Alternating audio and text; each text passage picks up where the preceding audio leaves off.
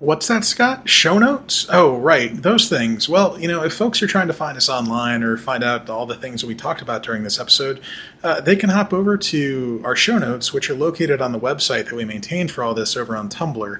Uh, you can get there really easily if you just go over to http colon slash slash brewery.fm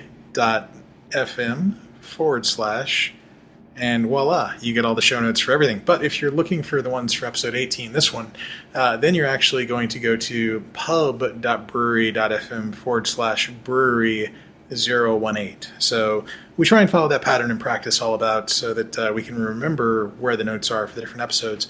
Um, if you are listening and you've got feedback for us, though, you can get that feedback to us uh, on Twitter. Uh, just send us a note at Brewery FM. Uh, you can find us on Facebook. Brewery FM. Or if you can, uh, if you want to use an email client, you can send us an email at info at brewery.fm. So that's three different methods and ways. Um, obviously, we'd love your feedback uh, up on iTunes. So if you get a chance and you're an Apple user or you happen to have Windows and you use iTunes over there, uh, just hop on over to iTunes, find us. We're in the app catalog in the podcasts and give us a rating. And uh, yeah if you do send us a picture of you giving us a rating, we'll mail you a Ninja Cat unicorn waving the Microsoft flag sticker. Uh, I, I, realized a couple weeks ago I said, you know, I'd send you the actual Ninja Cat unicorn uh, waving the Microsoft flag, breathing fire, and I did not preface it by saying that it was actually a sticker. So, uh, anyway, we look forward to that and hope you enjoy the show. Hi, and welcome to the Brewery FM podcast hosted by Scott Hoag and Dan Usher. Just two techies separated by a giant blue ocean for mm, a couple more weeks, talking cloud, Cortana, pop ups, whiskey, and of course, underwater sea cable technologies. I'm Scott Hoag, and this is episode 18, recorded on 28 May 2015.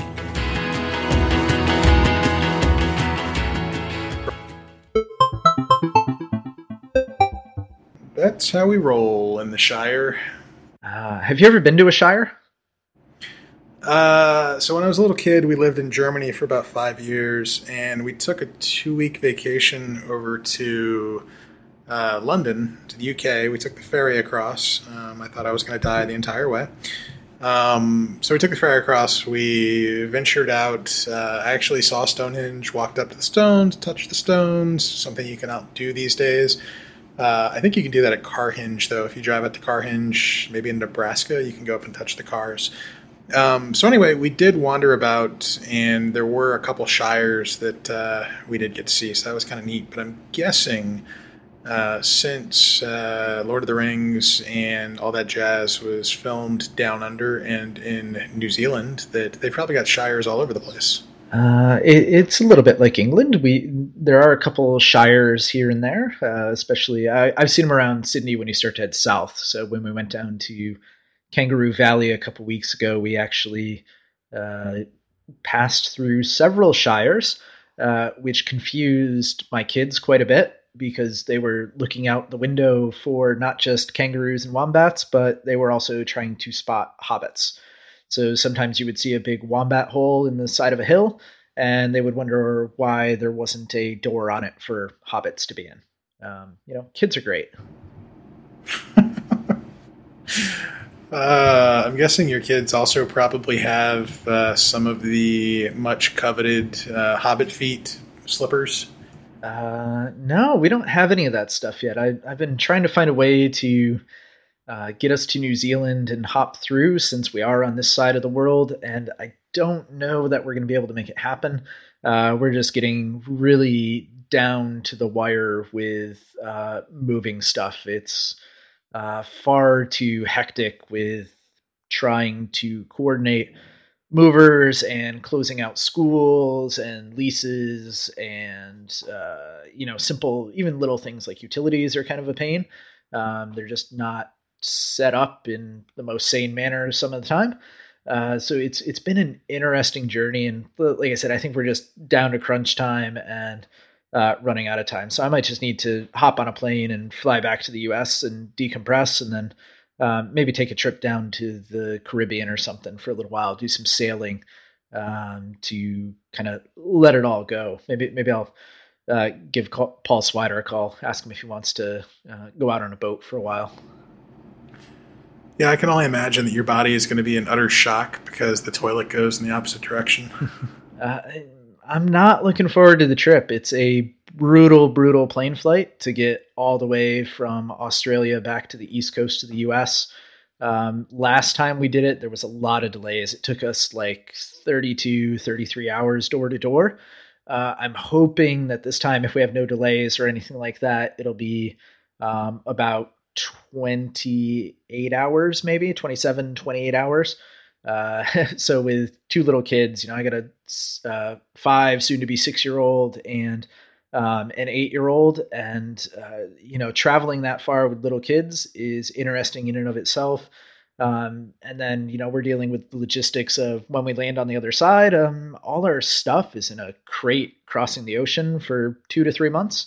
So you know, like what toys are we going to bring? What are we going to stuff in uh, luggage to bring across and everything else? It's it's to be mm, quite the adventure, I think. I can only say that uh, I will probably put in your flight information and watch you as you cross the ocean and cross back over uh, the U.S. I remember last time, uh, just I felt really bad because, like you said, you know, it took 32, 33 hours door to door. Uh, primarily when you landed back in the U.S. and you were like, okay, flight delayed in you know Los Angeles, no biggie, and then uh, you posted something that was like, huh got to New York, need to get to Orlando, diverted to or no, need to get to Jacksonville, diverted to Orlando. Guess it's time for an hour and a half road trip. And I was just thinking to myself, when was the last time he slept? Um, so my hope for you is that it's not going to be quite as painful of a trip this time around, and that uh, having you know that economy plus uh, hopefully it'll be a little bit uh, easier for you. Yeah, we're we're going to do it a little bit differently this time. So I'm I'm taking a different tact, even though it's not winter time. I'm going to try and avoid the chance of getting caught in a snowstorm in Newark at all costs. Uh, so uh, we're going to do uh, San uh, Sydney to San Francisco. Then we're going to go through Houston, um, which when we booked our tickets last week, that sounded like a great idea. Uh, it looks like there's a lot of storms and things kind of brewing in Texas right now. So uh, if those are still around in a couple weeks, that might come back and uh, bite me in the rear end. But we'll see. And then then we just go straight from Houston to Jax, just a direct flight. So uh, th- that that's kind of nice. So just get it down to a couple flights and push things through and spend a couple days in Jax, get settled in, and then uh, get ready to head back up to uh, DC and see what's going on up there. Got to start figuring out, uh, you know, all, all the fun logistical things of uh, where we're going to live and where the kids are going to go to school and, um, you know, all, all the fun stuff that you do when you move internationally. It's been uh, a while for me, and I was a kid, so I didn't have to deal with a lot of the stuff that you're getting to deal with. But uh, I think all of us can say that you know we will be glad to have you back in uh, the same time zone, or at least within uh, you know set of time zones. But uh, can totally understand that. Uh, probably right now you're thinking to yourself, "Oh, so much to do, so much to you know get done." Um, yeah, so hopefully, uh, hopefully all that goes well, man. Yeah, I think what I'm going to do is just go to Florida, and then um, there was this great uh, offer that popped up on lego.com. So um, everybody's familiar with lego.com at this point, I hope. It's where you go to buy your Legos. Uh, very important place if you live somewhere like Australia where you don't have Lego stores. You know, we don't all have access to just go to Tyson's Galleria and grab Legos.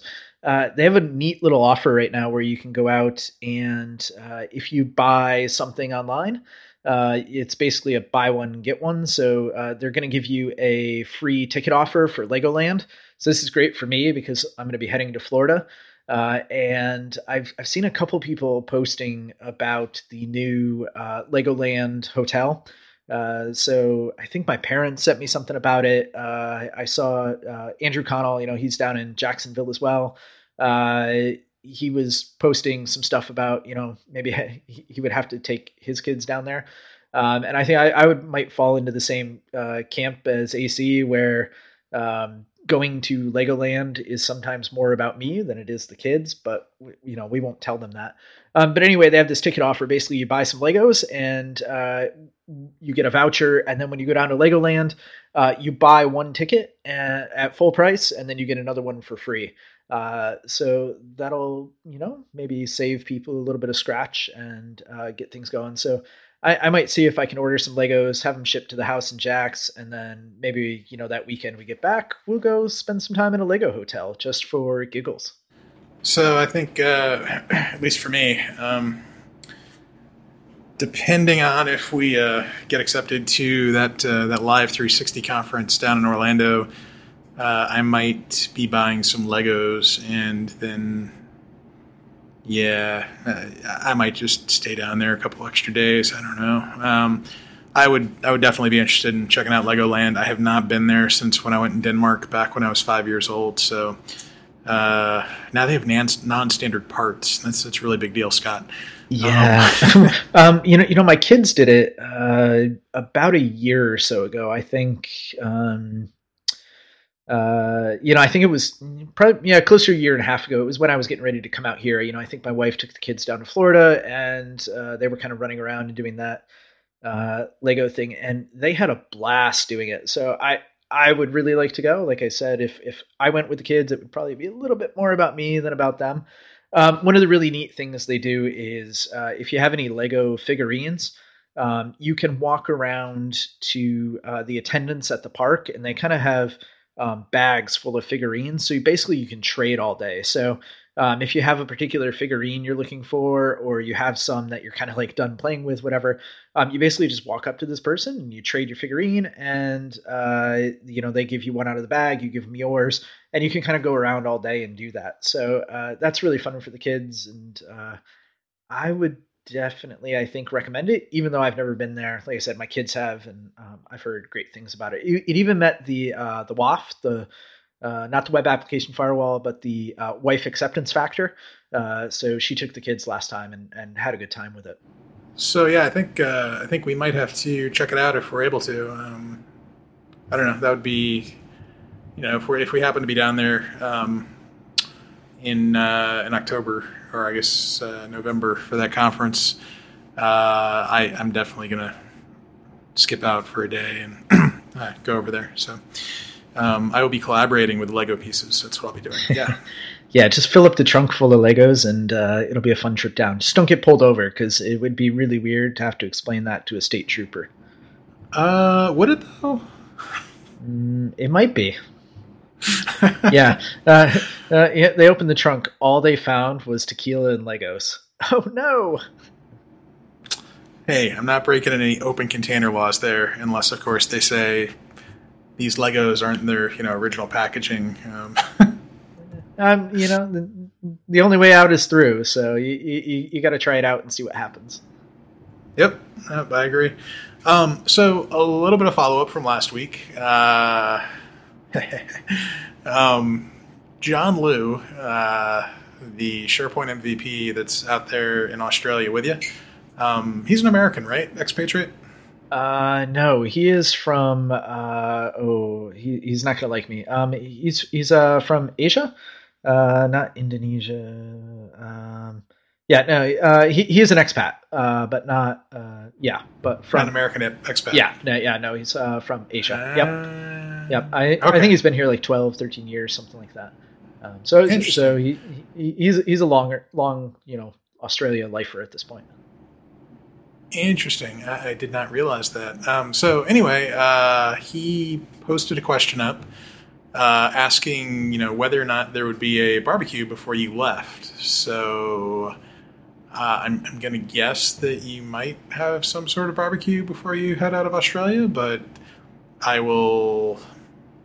I'll defer to you because I know that probably uh, there's probably a lot of things going on and time is of the essence. Yeah, at this point, I don't know. Like, like I said, this week is uh, hectic and crazy. Uh, movers in and out, kind of packing everything. So you know, we've got this company packing everything up for us, but we, we've still got to be around to supervise and let them in and out and things like that. And um, next weekend is kind of our last weekend, or this coming weekend is kind of our last weekend here, and then we fly out. So uh, it might be a little tight. I'm just uh, uh, I'm in the crunch, and I feel like I'm I'm losing time left and right. you know, it's a uh, it's one of those interesting things. I should have had like a Trello board or something to manage this and put it all together. Uh, and I was just not a good project manager for uh, the lead up to my uh, end days here. I uh, I thought you had all of that in a OneNote notebook that got destroyed because something happened and there was no recycle bin. Yeah, uh, th- there is a recycle bin now. Um, unfortunately, it doesn't let you recover things that were deleted before the recycle bin was there. So um, all, all, that stuff is gone. But yeah, yeah mm, mm, man, um, I'm, I'm not a big fan of OneNote. I, I still keep going back to Evernote. I think uh, OneNote is just it, it's far too, mm, I guess, unstructured for me. So I can see why folks like it with the ability to uh, kind of just dump gobs and gobs of content in there and be able to search through it and everything else um, you know, it's it's nice to be able to just drag a web page over, clip a web page, and put an image in there, and have it OCR and all the other things. Um, so I get a lot of that stuff with Evernote, um, which you know I, I still uh, I, am still using uh, quite a bit. Um, and I, I, also like that Evernote maybe makes me think about the structure of the way things are going in, at least as far as when I'm putting content into a note. Um, you know, it's very free form with tags and, and things like that and, and kind of the notebook structure and everything else. Um, but I find that for actually writing notes and putting things together, um, it, it, it's a lot better for me. OneNote is just uh, mm, I, I, get kind of lost. I think it does maybe too much, and uh, I, I, don't want to wrap my head around a new tool uh, right now. Uh, so uh, you know, I know we use OneNote for like the show notes. Um, it's okay for that. Um, still kind of drives me nuts sometimes with some of the formatting things, you know, when it tries to act like Word and things like that. Um, and we use it for some projects at work for like cross collaboration and, and um, you know, tracking like environment builds and stuff like that. But mm, still just uh, n- not the thing for me, right? Like we had that discussion about uh, Safari versus Chrome and all that. Uh, I'm going to uh, just put my heels in the ground and uh, I think stick it out the way I'm doing it for the moment. Uh, maybe until I can figure out a better way to do it, or unless somebody like no. shows me the light, you know.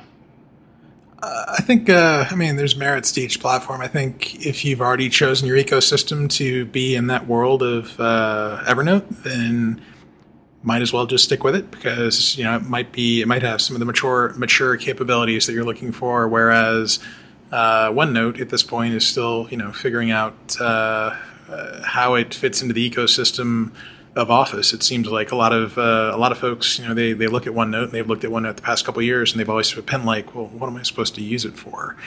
Um, or you know, until recently, when all of a sudden we can sync things to our Office 365 instance or to our OneDrive uh, consumer, um, it's been fairly painful to have to go through and you know reopen notebooks when you get a new PC um, and get everything loaded back in. So I, I can definitely understand that. Um, Microsoft, though, you know they are they are trying really really hard to gain uh, you know bits and pieces of market share with OneNote. Um, they had uh, you know with the uh, uh the Microsoft Windows Phone, um, they had the ability to take photos and then email them to them uh, using the app known as Office Lens. And while the OneNote app sort of already did that on iOS and Android um, by taking pictures and adding them directly into the OneNote app, uh, now you've got Office Lens for iOS, and I guess uh, it finally rolled out for Android as well. So that that parity is slowly but surely coming along. But you're right. If you've if you've got things already you know tucked away in Evernote and you know Evernote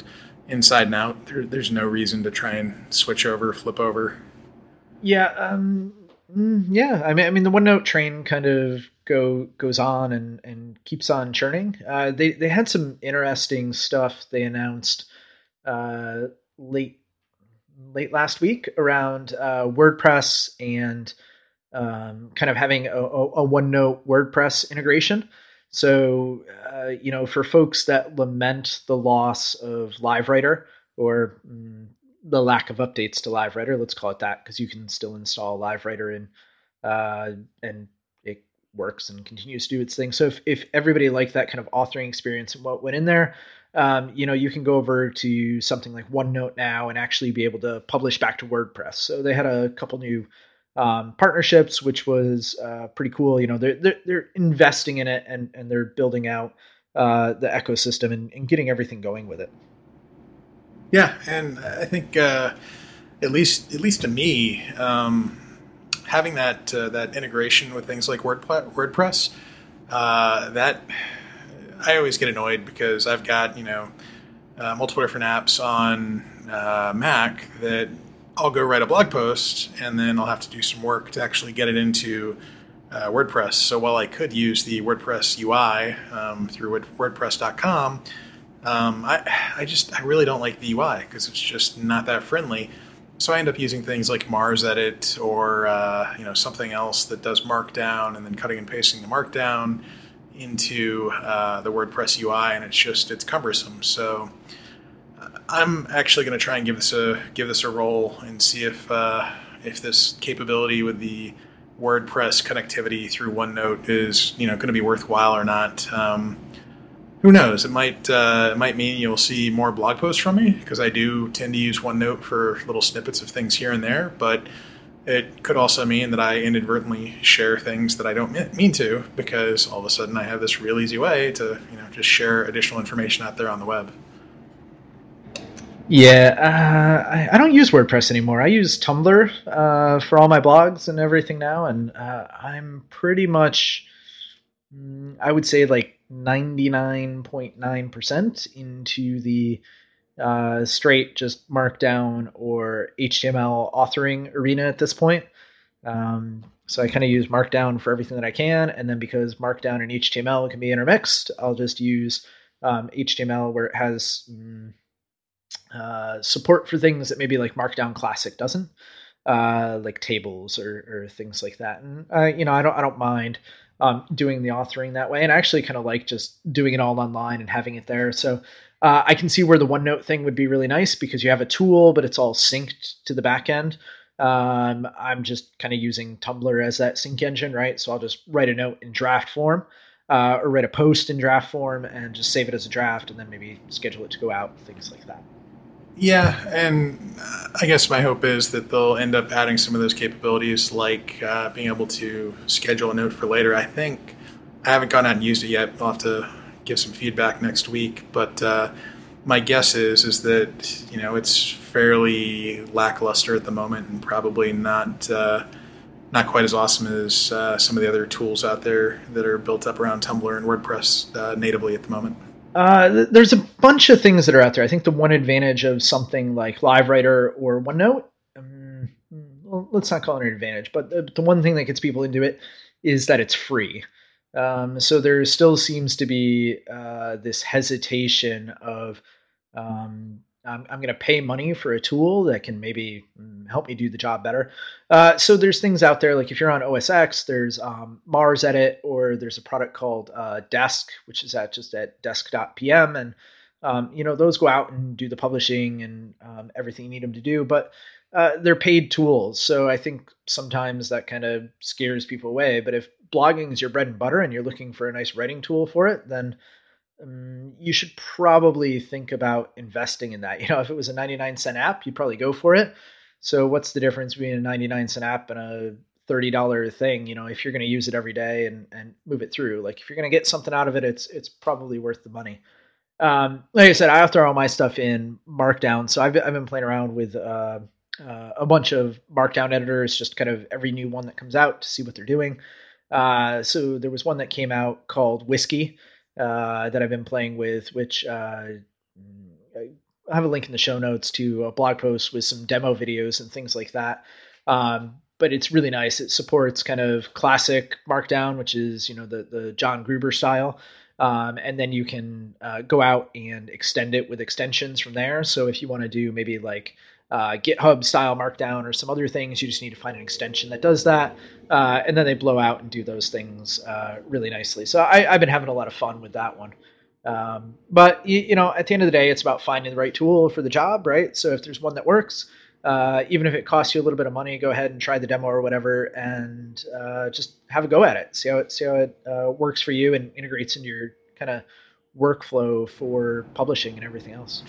You know, it's funny you mentioned whiskey because I remember when I was on my crusade to find the wonderful, awesome uh, editor. Um, you had mentioned whiskey, and I think you were part of like their alpha release, their alpha program or whatever. So you had access to it a while, way before they actually made it public in their beta. Uh, so I forgot this one was even out there. I've been mostly using uh, like Atom.io, which has you know native Markdown uh, capability to uh, build things out through some of their plugins. But I might have to go back and check out Whiskey now that I see that it's uh, it's available. Cool. Yeah, I, have been playing around with that, and uh, you know we had Visual Studio, excuse me, Code come out a couple of weeks ago, right? So Code lets you because that's based on that whole Atom, Chromium, whatever engine thing. Um, it kind of has that same support in there. So uh, there's just it's it's like a three or four step uh, process to get up and running and saying uh, I'm going to go ahead and do Markdown style uh, with live preview in uh, Visual Studio Code. So it's quite literally. Uh, ooh, I think I put a thing up there about it because somebody was tweeting about it or something. It's, it's, it's really easy. So basically. Um, uh, you just go ahead and split your windows, uh, go ahead and turn on autosave. So that way, when you're like authoring in the left pane, it's going to be consistently saving. Um, and then you can take your right pane and you can just set it to preview mode. And then that's it. So as you're consistently writing in your left pane, or vice versa, maybe you want to put them the other way, it doesn't really matter. Um, maybe you're a right to left uh, blogger, uh, you can go ahead and just do that. And then um, that editor has the same support in it. So uh, I've kind of dropped uh, Atom uh, off the MacBook for now, just because code is built on the same engine and kind of supports the same packages and things like that. So I, I found it's a comparable replacement. I uh, I might uh, I might have to drop off uh, Atom as well and just use code from here on out. But yeah, I, I don't know. It does it gets the job done for what I'm using it for right now, and I'm not doing a significant amount of .NET Dev at the moment that I actually need to use something like GitHub. So, yeah, we'll see. Um, so, you know, speaking of uh, kind of the development story and using Visual Studio Code, uh, did you see Andrew Connell's post uh, a couple days ago about the Office 365 developer, developer program? And you're allowed to say no because you know we can take differing views on things, or you can have an airplane fly over you. Yeah, I, you know, I don't know what it is. background uh, noise. It, I think it's street cleaners this week. Uh, you know, last week nice. it was the council coming through doing the grass, and um, now I just got this street cleaner constantly buzzing up and down the street, and um, it basically comes in every moment when you want me to talk. So uh, I did not have a chance to read that post yet. So enlighten me. Well, uh, so Andrew Connell, good guy, lives down in Jacksonville. Just bought a really, really nice car that I think we might have to borrow when we're down down there uh, this fall. Um, he posted something up last Thursday, so just after we recorded, um, about a new Office 365 developer program. So in the past, if you had an MSDN account, you could go in and as a part of that, you got an Office 365 tenant uh, that basically you just had to renew every year. So, uh, you know, you'd go, you provision it out, not a big deal. Um, every year, your MSDN account would get uh, renewed, and you just had to go back and reapply your Office 365 credit uh, through a code to that tenant, and you kept kept on going. So now on uh, I guess it's uh, the site that Jeremy Thake owns you a drink every single time you say dev.office.com. Uh, they have something for the Office 365 developer program that allows anybody, um, no MSDN requirement, uh, to get a one year free subscription to a 365 development instance. Uh, and basically, you just you go in, you sign up, they send you a link via email. Uh, my guess is is that the provisioning process just has some code in the background that automatically, you know, provisions it out and gives you that year long uh, license. Uh, I'm going to guess that uh, similar to other programs, it's not meant to be used for like production stuff. So I don't know if there's any SLA around it or anything that says, you know, uh, you cannot use this for your personal email, yada, yada, yada. I think it's just, uh, you know, they, they realize that they need to if they're going to get developers on board with Office and the Office platform coming after Build and Ignite, uh, this is one way to do it by having uh, Office 365 development instances available for fo- folks to go use uh, pretty quickly. Yeah, that's definitely a compelling offer and lowers the barrier to entry there, right? They've been doing uh, a, a, great job in general with uh, quite a bit of that lately. So let's kind of embrace community and um, just o- open everything up. So uh, there was um, Julia White uh, from the Office 365 um, product group. She was on the Office Garage this week. Um, and she was doing a bunch of demos, kind of a, it's this whirlwind 10 minute video of um, here's all the things that we talked about at Build and Ignite and all the new features that are coming down the pipe. And we've got uh, you know, DLP and compliance and sway and, um, you know, it's raining cats and dogs and uh, you get to have lobster in your macaroni and cheese. And it's just like awesome, awesome stuff coming. And I can certainly see where a lot of developers um, might want to get into that. And again, this is just something that says, um, hey, get on board and and we'll let you in there and, and do it. You know, they've been um, pretty good about this stuff across the board, whether it's like Office 365 development or uh, Windows Phone development. Uh, you know, they they had uh, the ability for developers to go in and sign up for those things uh, uh, for a really low amount of money for uh, you know a year, or things like that. So it's um, an interesting time to be a, a Microsoft developer or um, building things on top of the Microsoft platform. Yeah, I noticed uh, in the show notes yeah, that uh, psconfig article, um, and I guess uh, uh I'm going to guess that this is just straight text from the description of the video, uh, but then I guess this is your update where it's that's a lot of updates, and Julia White absolutely kills it with product demos. So I'm going to have to go back and watch this because I have not seen this yet. That, uh, huh? Yeah, you know, cool. it, she always operates like great under pressure. Um, you know, if you watched her. Um, session uh, or her section of the uh, uh, the keynote at Ignite. Um, you know, it, it's just this whirlwind thing, and she's got it down pat and uh, just knows what's what and, and how to get through the different pieces of it. Um, but it's just a great overview of um, all the things uh, that are, that have been recently announced um, and kind of where to go look for upcoming things, roadmaps, and, and things like that. Yeah, I think I saw her on stage uh, a couple years ago, and I, if my memory serves me correctly, uh, the demo gods were not favorable, and the system just absolutely crashed. And yet, it did not affect her one bit. She just kept plowing through, and it was like, whoa, okay. She just turned that around from what could have been uh, seen, you know, during a demonstration to be horrendous into something that was actually spot on and, you know, really did uh, actually demonstrate the capability because she was able to pull something, something else up uh, rapidly, you know, from that backup system that we all have set up uh, when our demo gods aren't happy with us, and was still able to present it. Was able to actually isolate and tell people what the problem was, or at least make us think she knew what the problem was. I'm pretty certain she actually knew what it was. Um, and you know just rolled with the punches, and it was uh, it was pretty awesome to see. So, props to her, and I'm ah, I'm gonna have to go add that to my queue of videos to watch, man. Yeah, it's uh, another ten minutes of your life. You know, I went out. Uh, should should I watch that one in high def or low def? Uh, whatever it can stream to you in. Okay. Yep, go with that one. Uh, I, w- I went out last week and saw uh, Dux, uh, Dux Sy. So he's from uh, DC. He was out here uh, doing some kind of kind of like a world whirlwind tour with Microsoft and AvePoint. Uh, so he's the CTO of AvePoint. Uh, I, am pretty sure you've seen him speak a couple times, um, but he's just one of those like uh, excellent uh, public speakers. So he was doing a seminar on project management online and project management in general.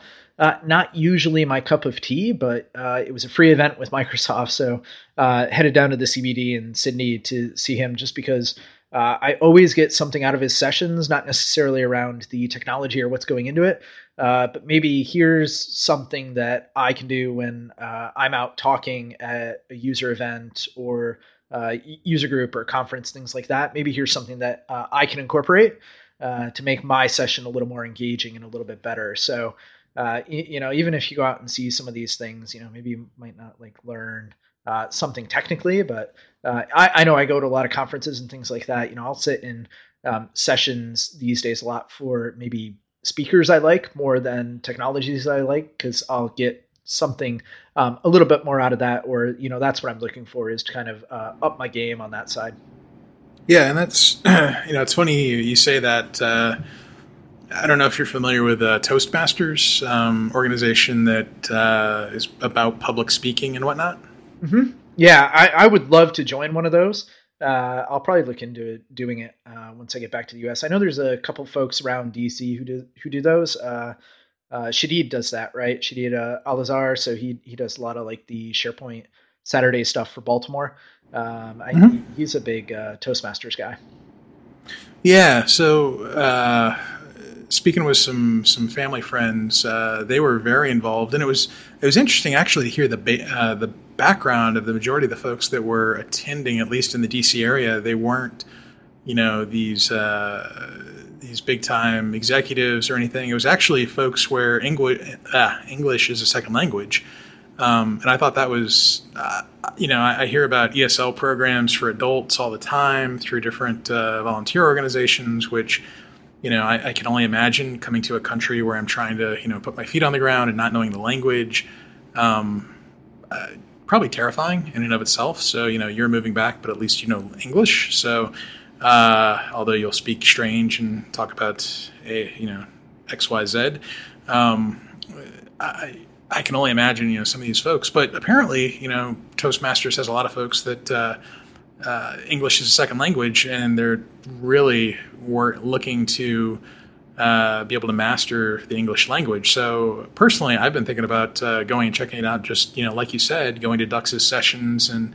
Uh, trying to pick up something that uh, might not necessarily be a technology thing, but you know that, that speaking side of things. So I'm I'm also uh, kind of interested um, going to more and more of these things that have nothing to do with technology, but more about just uh, personal betterment.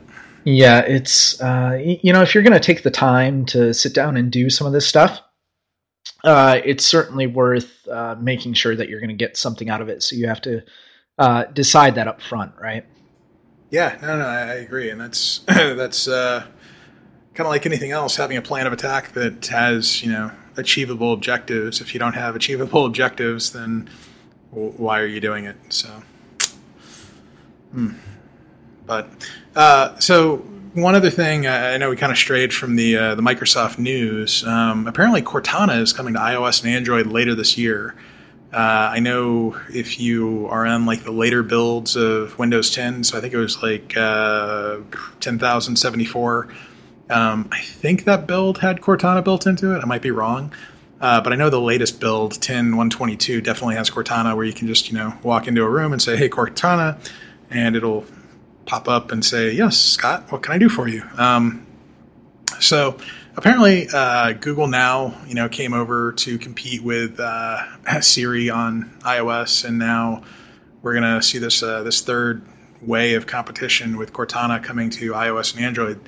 Um, the Ars Technica article that we've got in the show notes, I don't think it's really got like a timeline release for that. So it may end up being kind of around the same time as Windows 10, whenever that's going to be. I think I've heard late summer, early fall for Windows 10, but I that's pure speculation um, based off of other podcasts that I think we both listen to. Um, so I'm, you know, I'm curious when this is going to come out there for iOS and Android. Uh, be interesting to see you know what it's able to do. Uh, especially, you know, it goes back to in the past we talked about ecosystems were mostly around devices and the apps that you bought for them. Uh, it seems with Microsoft and in some way Google as well. Uh, who cares what device you have or what ecosystem you belong to? Find the apps that uh, tie into your identity and that source of truth where your identity sits. Yeah. So the Cortana timeline hairball uh, was live Scott live. Yeah, uh, the Cortana timeline was uh, for Android was over the summer, I believe they said, and then iOS uh, later this year. So okay, ob- cool. obviously, it's going to be an app. It's not going to be you know they're they're limited kind of by the APIs on each platform and uh, things like that. So, um, you know, it, it, will be what it is. Uh, it'll be pretty cool to see some of that stuff come out. That it will be. That it will be. Um, so I think that's that's all we've got from the uh, the Microsoft and Office 365 world. It's been I want to say pseudo quiet uh, in the Azure world, but before we hop into that, uh, you know, talking competitors to Microsoft, give them some equal time and opportunity. Um, apparently, hot off the press, uh, Amazon Prime, which uh, has had you know shipping and whatnot. And I know you're thinking Amazon. Well, yeah, it's the guys that run web services, and we'll talk about web services in a second. Uh, Amazon Prime is launching uh, free same day delivery if you hit a certain price point. I think it's like 35 bucks. Um, DC is one of those uh, one of those areas. So it used to be you know two day delivery. Uh, next day delivery for like six bucks per item. Now the fact that they're going to do same day delivery in some of the big markets, uh, purely ridiculous in my opinion. But apparently my zip code is supported, so uh, I guess you know if, if items are in the distribution centers nearby and you order by a certain time, um, you can get stuff same day. So it's Amazon is truly taking on uh, you know all the other box stores and mom and pops. It seems like to uh, to really just start annihilating. It seems like. Yeah, I hope this one works out for you, uh, and it doesn't turn into something like your Verizon Internet at Service where it says you can get it, and then you try and get it, and they're like, "Nope, not so much. Here, have some DSL." Uh, yeah. Uh, so, so, Amazon Prime has this. Uh. Uh, Apple also released uh, same day delivery in some markets for some things through Postmates. Yeah, yeah, I've seen that, and I think Google maybe um, had some third party company they worked through as well. But yeah, very cool stuff. Yep. Yeah, I've seen some articles out there for like Amazon doing like uh, maybe coming up with their own grocery brand as well. Uh, and trying to break into that a little bit more as well. So it, it's uh, mm, it's going to be interesting times for some of the other retailers, right? Because uh, kind of win- window shopping is definitely a thing. Uh, and the ability to walk into a store and look at something and scan it with your phone with like the Amazon app, and then just say, "Ooh, that's nice," and ooh, click. Oh, guess what? I can pay ten dollars less, and I can have it shipped to me the same day. Uh, well, I'm just going to leave the store now. I've done my bit, and uh, I'm, I'm ready to move on with my day. So think about the disturbing side of it, though. Uh, you wake up in the morning and you go, "Hmm, I'm out of my favorite coffee. I wonder if it can be here by 2 p.m." and you say, "Hey Alexa, please order blah," and then all of a sudden it just shows up, you know, 20 minutes later. That's that's going to be what freaks me out is if they're able to get uh, distribution that good, um, especially if they start using drones for delivery. Yeah, I've seen you on coffee after 2 p.m. I hope that never happens. uh, fortunately, I ran out of coffee earlier this week and had to go out and uh, pick up some some fresh grounds. Uh, if you're if you're looking for something new and different, uh, try the Morning Joe from Starbucks. It's uh, it's pretty dark stuff. Mm, n- nobody in Australia is going to like that you said that because that's like sacrilege out here. Oh really? Oh yeah, yeah. espresso all the way. Well, I mean, I, I, love me some espresso in the morning. I just this stuff is uh, the smell of it is. I mean, you you've had Death Wish coffee and you've had Jet Fuel coffee. Um, I think Death Wish was pretty pungent. Uh, this the Morning Joe, it's it's pretty darn pungent. That's that's all I have to say about it. Yeah, yeah. Mm. I, I think I gave some stuff away when I left. It was called like Dank or something like that, and it was yeah. that was like, uh, oh my god, I'm going to drink this, and I think my heart might explode from caffeine and smell and all the things that are going to hit my body at the same time. Yeah, I think I gave you that bag of coffee actually, so that's that's fine if you handed it off to somebody else. Uh, hopefully, they did not have their heart explode.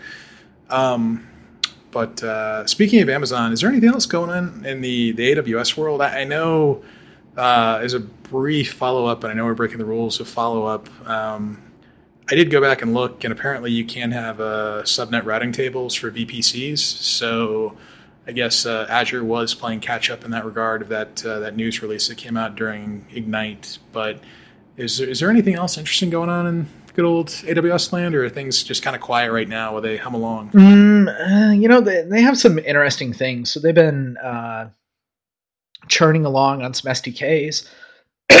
Man, think I'm coming down with a cold. Uh, so they have uh, version three of the PHP SDK came out. Uh, so that's out and about and you know has all the usual improvements. Um, one of the really cool things they had come out. So we were talking about those. Um, uh, what were they like the uh, spot instances and uh, kind of how that that billing model works a, a, couple of weeks ago, and maybe how something like preemptible VMs would be really cool with that. Uh, so they have a um, a new Spot Fleet API, uh, which basically what you do is you, you get a single request mechanism through this API to say, go spin me up a fleet uh, of X number of servers, which is really cool. So you can spin up thousands of spot instances with a single request, where in the past you would have to batch or kind of uh, go through and and loop around and um, you know figure uh, figure out what was going on around there. Um, so th- that's really neat. Uh, they also came out with um, OpsWorks for Windows. So if anybody uses uh, that particular stack, uh, you have now have native support uh, within Windows. Um, and then uh, I don't know if you have any of these in DC. I think they have them um, up in Seattle, but they announced a uh, pop-up loft for New York City.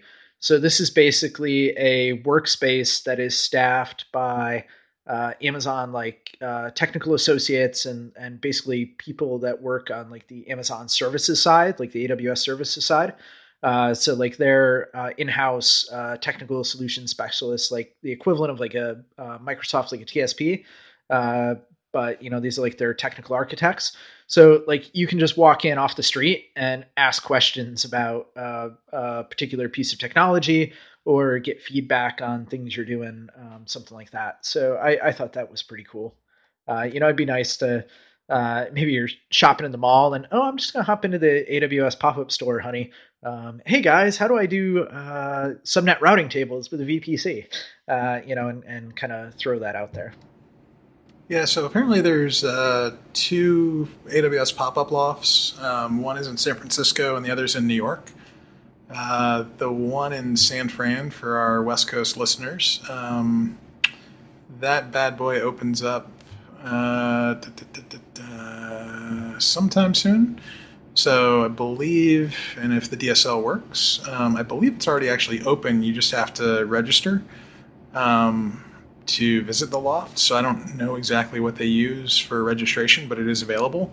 Um, the New York one is opening up in uh, late June, so June 25th is when that opens up, and it is open Monday through Friday, 10 to 6. So I think that yeah, that is pretty cool though. Um, the fact that you can just uh, register to, I guess, attend, um, go in, ask some questions, get a cup of coffee.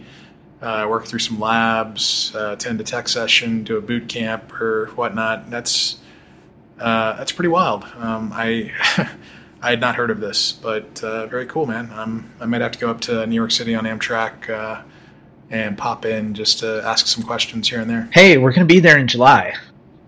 Ah, it's true. Uh, we should stop by. They'll be open.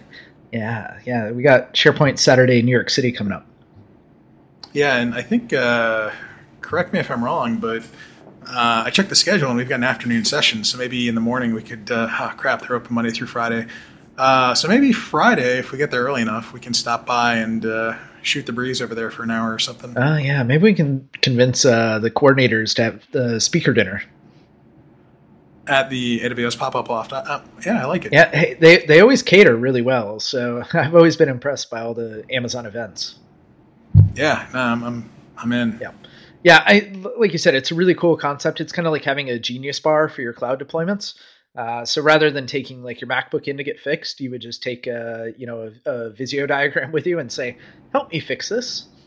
Yeah. Why is it my routing doesn't work here? And they look at you and they just say, "Because uh, that's not how the cloud works. Maybe you should do this way." Yeah. uh, it's it's it's a way to go about it. Free consulting is free consulting. True. Very very true. So, anything else uh, cool going on in the AWS world, or are we going to hop back over to the uh, the dark side of Azure? Uh, let's go back to the dark side. Hmm. You sure about that? Yeah. Uh, hey, if Pink Floyd could put out an album about it, we can talk about it for a little while. That's true. Um, I guess the one thing that kind of caught my eye, um, and I think we might have talked about this a week or two ago, but uh, in case we did not, uh, Microsoft did invest in subsea cables to connect their data centers. So they already, you know, run cable between their data centers so that they can get, you know, instantaneous replication, or so it would seem. Um, I can only guess they run their own cables. Who knows? Uh, I don't think they're running it over like a 28 baud modem for replication. That'd be kind of sad. But uh, yeah, so they are investing in some subsea cable company. So it's not them themselves, but some company that does this uh, professionally um, goes and lays fiber optic cables. Um, I guess you know this will help out in kind of that uh, redundant data centers perspective, as well as the ability to uh, snap copy, you know, virtual machines and other data that you've got inside a subscription uh, to another data center. And to me, um, I, I, don't do anything in APAC really. I don't know if you, uh, well, obviously you do some things in uh, APAC, I guess, uh, but um, I, I don't know. I can't really see really good uses for this except for by organizations that uh, have wide user bases that cover multiple continents. Yeah, it doesn't necessarily need to be for you to leverage. It could just be for Microsoft to leverage, right? If it improves service uptime and availability, uh, that's a good thing for them. Um, so uh, that announcement that they had, um, they also talked about not only uh, the subsea cable stuff, but they're also investing in uh, terrestrial dark fiber capacity. Uh, so uh, if they can get that stuff down, like if you look at the way uh, storage replication works, right? So if you do geo redundant storage between um, Azure storage accounts, so say you do US East and US West, um, it's async replication. And you're kind of uh, you're at the whim of when it replicates. So your durability is uh, guaranteed to 15 minutes. Uh, so if there's like a outage and it goes like full out and they have to pop over to another data center. They've done everything they can and they can't recover and they say all right we're going to pop you over. Um, potentially you've got 15 minutes of, of data loss or corruption or something in there. So the more investments they make there and, and anything they can do to improve those slas right? If they can get um, async replication down to like under 10 minutes that's a huge improvement in service availability and everything else and then what if you can start to do things like replication? Uh, maybe they can open that up uh, between continents, right, or between regions. So y- you can do that in AWS uh, in the S3 storage replication, right? You can um, just let it go, let it off and run, and it, it does its thing um, based on the constraints that they have of that system. Um, and we can't do that in Azure today. So maybe this helps open up an offering around something like that too um, you know, it, it's great to have them just uh, continue to invest and, and throw things into those platforms. So we had the uh, Gartner report come out a couple weeks ago, and uh, so it was just Microsoft and uh, Amazon were in the Magic Quadrant. So uh, you know how they do their um, like leader, visionary, all that stuff, and you always want to be in the upper right. Uh, so AWS is like far and above the the leader for like IaaS cloud computing. Um, and Microsoft is that they're still the only other provider that's up in that quadrant. Um, and Microsoft certainly has the money to kind of keep investing and pushing into the platform and making it go up there. So uh, this is just a way to continue to um, you know pump things in and continue to invest back in the platform to make sure that they can uh, not only keep up with AWS but maybe hopefully exceed them in some areas a little bit later. You know, it's it's funny you mentioned the uh, Microsoft going and Amazon going and reinvesting in themselves so that they can continue to innovate and continue to offer new services. Um, I kind of wish that uh, other, you know, technology companies did this uh, in the same way. maybe they are, and we just we don't realize it. But uh, companies like Verizon, um, I know when uh, 4G LTE was first coming out, uh, you could go and read about it on their innovation center. So they had a couple innovation centers where they were working on uh, doing you know the wide area network evolution of CDMA to LTE and GSM to LTE and showing all that uh, capability and technology off. Um, I, you know, it, I guess it's just surprising to me because you see Microsoft going and doing this where they're uh, looking at enhancing the way that uh, broadband can be used, but we don't necessarily see companies like Verizon going out and uh, investing heavily in like 5G yet. And maybe that's just because 4G is uh, still, you know, gaining uh, gaining adoption. But uh, it'd be neat if other companies were actually investing in things, especially telecom companies. Yeah, you, you got to get the money and the investment out of the platform that you already have before you can start going to the next step, right? So uh, with 3G still out there, um, until 4G is saturated, there's probably not much motivation for them to go to 5G or kind of next generation technologies, right? Uh, that'll probably be some upstart that comes along and says, hey, look what we've done. And then, oh, we better get on that bandwagon because a bunch of people are going that way. Yep. Um, so I know uh, we're trying to keep things short today. Uh, there's uh, one other thing to kind of mention on the Azure side. Um, if you uh, if you're if you're new to Azure and you're new to like uh, virtual machines, web apps, all that jazz, uh, you probably have learned a little bit of PowerShell, and you probably learned it through what's known as like the Service Management API. Um, decent stuff. Uh, it only is so extensible. Um, and if you're coming over from like AWS, you're probably scratching your head, going, "Good grief, this is this is all I can do." Um, a, while back, uh, Microsoft introduced what they called uh, Azure Resource Manager, um, and basically, uh, it's it's also what powers uh, the preview portal, um, portal.azure.com.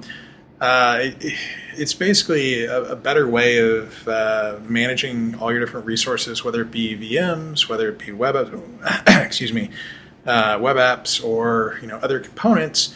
Um, it's it's kind of the future, I guess, of uh, what Azure is doing in that IaaS and PaaS space. And so, uh, recently, uh, David Tesar um, put together kind of a, a deep dive um, into learning Azure Resource Manager. And so, if you already have the chops of understanding Azure, uh, fantastic. Uh, but it probably would behoove you to go check out uh, his article out there called "Learn Azure Resource Manager." Uh, his blog is itproguy.com, and it's uh, it's got you know a fairly decent run through of all the different things you need to know uh, before you hop into Azure Resource Manager, including like a half day course out on uh, Microsoft Virtual Academy, um, as well as a ton of different blog posts that uh, can help you get up and moving kind of in the right direction. So if you're starting to get you know involved in Azure you're coming from an AWS background and you've done things like, uh, I guess, cloud formation. Um, this is really kind of that thing that you want to go hop into and start learning because, quite honestly, uh, you know, the two platforms, they're very, very close in the way that things get done on the back end, it seems these days. Well, sort of. Um, but it it's only going to, you know, help you out to know kind of this new way of doing things. So check it out um, if you got a couple minutes. Uh, I would definitely recommend it, especially you know I think it was uh, at Ignite they announced what they called Azure Stack, uh, which is that Windows uh, Server uh, vNext, I guess, 2016. Um, I think it's 2016. So I've seen it uh, publicized on different blogs uh, basically, you know, has uh, this component Azure Stack that is effectively Azure on your Windows Server. So much in the same way, you know, Docker was coming to Windows Server. Hey, look, Azure on Windows Server. Um, so apparently, this will also use uh, that capability. So it's going to be one of those things that is not going away anytime soon. Yeah, um, it, it's it's not going anywhere. Um, folks really need to learn the uh, the templates to leverage this all the way. So um, back at Ignite, uh, they announced uh, that the templates in Azure Resource Manager uh, were going to be published to GitHub. So I've kind of complained in the past about uh, things like the SharePoint templates not being available when you just go into the ARM commandlets and pull them down from the gallery, and it says, "Oh, hey, uh, nope, uh, this is a blank template, but somehow we run it with magic sauce on the back end. Uh, so uh, in that learn uh, ARM article, there, there's a link to the uh, GitHub repo that has all the templates in it, and it has a ton of things in it, and people are already contributing back. One of the interesting things to me was the SharePoint templates are out there. so the typical HA template, which is like the nine server uh, farm with your AD all up and your SQL and all that, uh, and also the three server farm template are both out there. And because it's in GitHub and they've done um, all the fun, cool stuff, um, they've added the uh, deploy to Azure buttons to most of the templates that are out there. So as you're browsing through the repo, if you see one you like, and you've gone ahead and taken a look at it, you say, ah, I just want to try this and see what it does. Uh, you just go ahead and click the deploy to Azure button, and you're off and running. You'll be executing that template uh, within ARM uh, and building out a stack, which is really cool, really powerful stuff. So yeah, I oh, man, I just uh, I weep for anybody that's just trying to learn service management right now and disregarding any of the resource manager stuff. Yeah, uh, don't, it, don't you, you have to do Argentina. it. Uh, you know, I watched the uh, the GitHub repo uh, for the Azure PowerShell, mm-hmm. and there seems to be a lot of mm, complaints that the ARM uh, management templates don't, or the ARM management uh, commandlets don't always don't always match up with what came over from the old service management API. So. Uh, I think folks that are getting into it now or are, are a little bit better off because they know that ARM is the way forward. Uh, but if you came from the old service management side and you go like, uh, what it, mm, uh, what is this uh, ARM thing, and why do I have to do uh, switch Azure mode, and all of a sudden something like Get Azure VM, like that's a standard commandment commandlet from the service management side. Um, it might operate a little bit differently and have different parameters. It might actually return a different object type, right, with uh, different attributes associated with it. Um, and it's because they're really building it to to be the path forward. So uh, ARM is in a bit of a weird place right now. It, it you know, I kind of struggle playing with it and trying to uh, get people up to speed on it. I think you know sometimes it would almost be better if the ARM commandlets were in their own module rather than just the regular service management module because then they'd be broken out we could do things and yeah, it's a shared project and they got to get stuff from the other one so uh, it can be a little bit weird because it's the only powershell module i know of where you like switch modes like that and then the modes have almost the same commandlets but the commandlets return different things and operate a little bit differently so there's definitely some friction to getting started with it. Uh, but once you do get up and running, uh, there's definitely uh, some really powerful stuff and uh, forward-looking scenarios that that you can execute on uh, as you're building out your deployments. Yeah, I think uh, that was one of those things that a couple folks were like, "Huh." I'm doing this right. Why am I not getting back the same results? And like you said, it's same name commandlets, different mode, different uh, parameters, and different outputs. So uh, be mindful and mind the gap that uh, is between the two modes. Uh, always good advice. Yep. Uh, I don't think there's too much else that we really wanted to go through. I know we uh, we said we were going to try and keep this one lighthearted and happy after last week's episode of all the identity smorgasbord. So unless you got anything else, I think uh, I think we're going to call it a wrap. Yeah, no, let's go ahead and button it up. All right, man. Have a safe flight. All right. See you, Dan.